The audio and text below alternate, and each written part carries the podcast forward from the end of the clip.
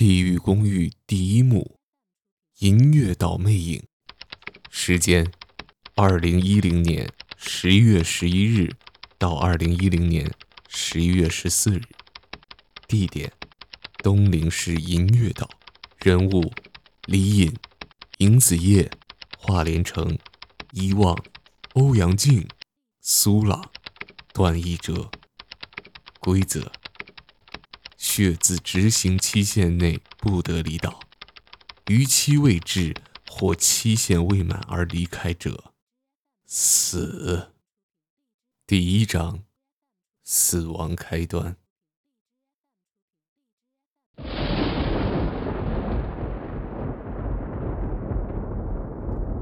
不！李隐大叫一声，猛然惊醒，啪嗒一声，李隐打开台灯。浑身大汗淋漓，像是刚从水里爬出来一样。屋里很安静，他渐渐地冷静下来，露出一丝苦笑。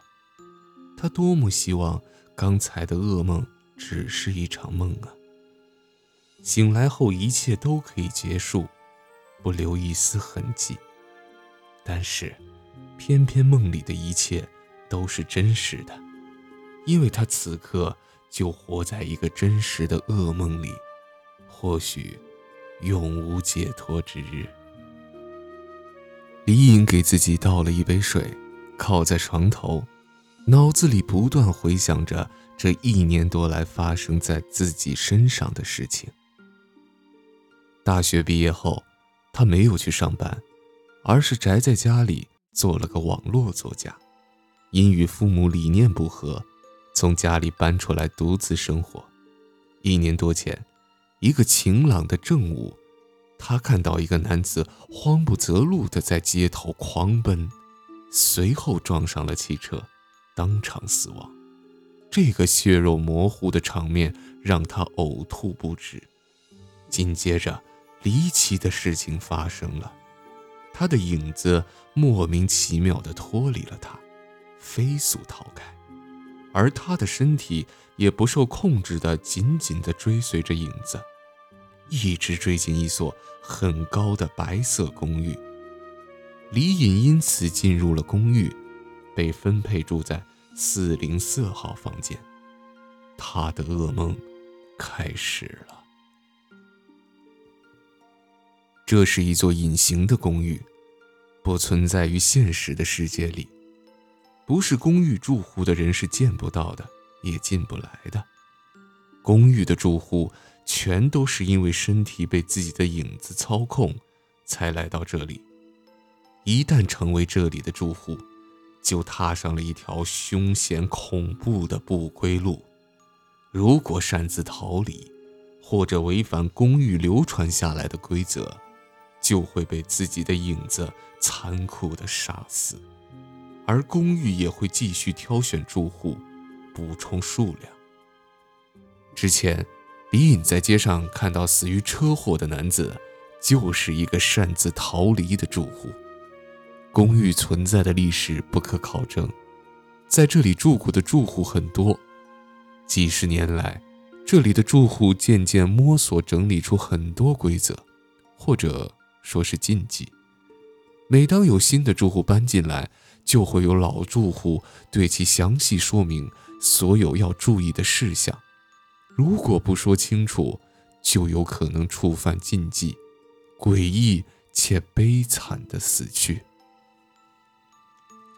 最基本的规则有两条：所有的住户，除非想死，否则无论如何都要遵守。第一条，也是最基本的。除非血字指示出现，要求住户外出执行血字，否则绝不可连续离开公寓超过两天，超过四十八小时不归者，死。第二，成为住户后，如果自己所住房间的墙壁上出现血字，必须绝对遵从血字的指示去执行。稍有违背者，死。李隐亲眼见到过不相信这两条规则、不理会血字提示、直接离开公寓的住户，而那些住户后来全部都极为诡异的死亡了，无一例外。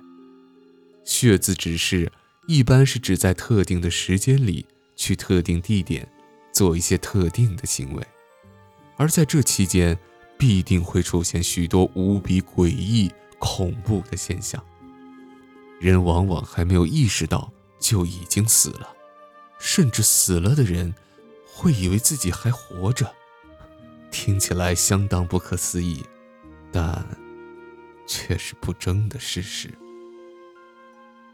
李隐当时花了很长的时间才完全相信了这一切，毕竟这一切来得太突然，也太难以置信了。可是。他也不敢离开公寓超过四十八个小时，那无异于自杀。最终，他只能无奈地接受了这个命运。李颖刚住进来的时候，公寓里一些好心的住户不厌其烦地为他讲解规则和禁忌，其中就包括了楼长夏渊。夏渊是一个很斯文的年轻人，待人和蔼亲切。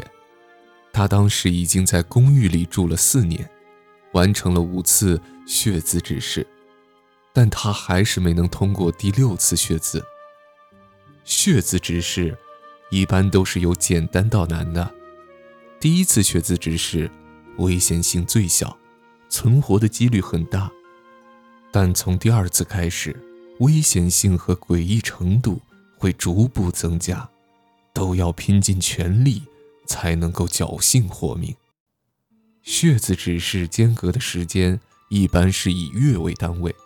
根据老住户的经验，从未出现超过半年而不给住户血字指示的先例。不过，越往后的血字指示间隔的时间越长。房间里出现血字指示时，这个房间住户心脏就会产生灼烧疼痛的感觉。这样，即使不在房间里，住户也会立即意识到自己的房间出现了血渍。一旦住户回到自己房间，看完血渍并记住，血渍就会消失。当然，血渍只是从来不会让住户们去做无法实现的事，比如叫他们到月球上去，都是物理上可以实现的行为。最后。根据老住户几十年来总结出的经验，得出一个结论：要离开这座公寓，方法只有一个，那就是连续完成十次血字指示。如果还活着，或许就能获得自由，搬离公寓而不会死。通过夏渊的介绍，李颖认识了公寓里不少住户。公寓里和李颖关系很好的有几个人。除了楼长夏渊，还有住在幺零六室的外科医生唐兰炫，以及住在七零六室的华连成和伊旺夫妇。夫妇俩很年轻，他们比李隐早一年住进这个公寓，和他很谈得来。这几个人是李隐能真正信任的人。一年多来，李隐和这几个人相互激励，彼此信任，希望大家一起活下去。一起离开公寓。迄今为止，李隐已经完成了四次血字，而第五次血字将是一个分水岭。一旦安然度过第五次血字，那么第六次血字的危险和恐怖程度将有一个巨大飞跃。而从第六次血字指示开始，公寓就会给予相对优厚的躲避条件。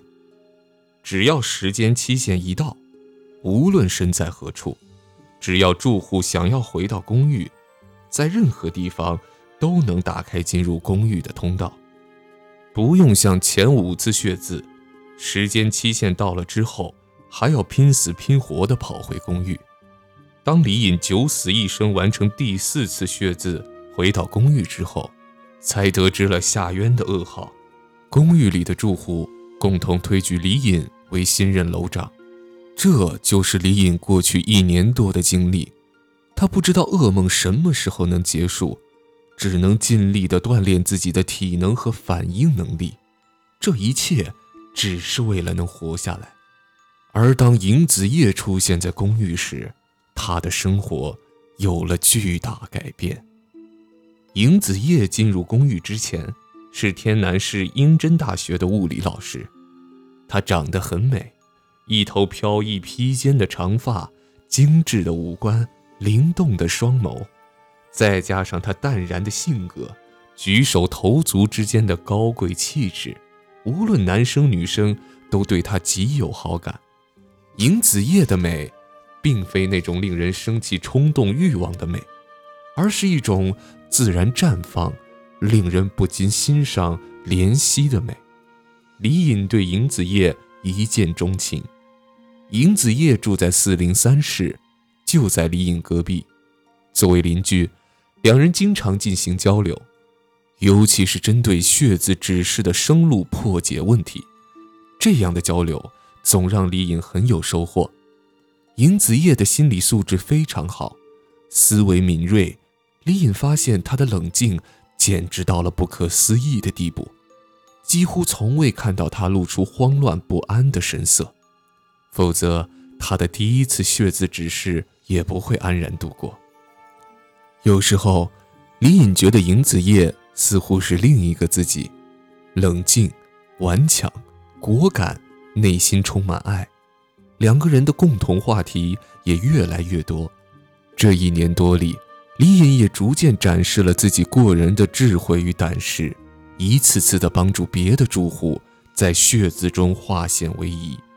可是，他的努力依然阻止不了公寓住户的不断死亡，似乎公寓变得越来越狂躁了。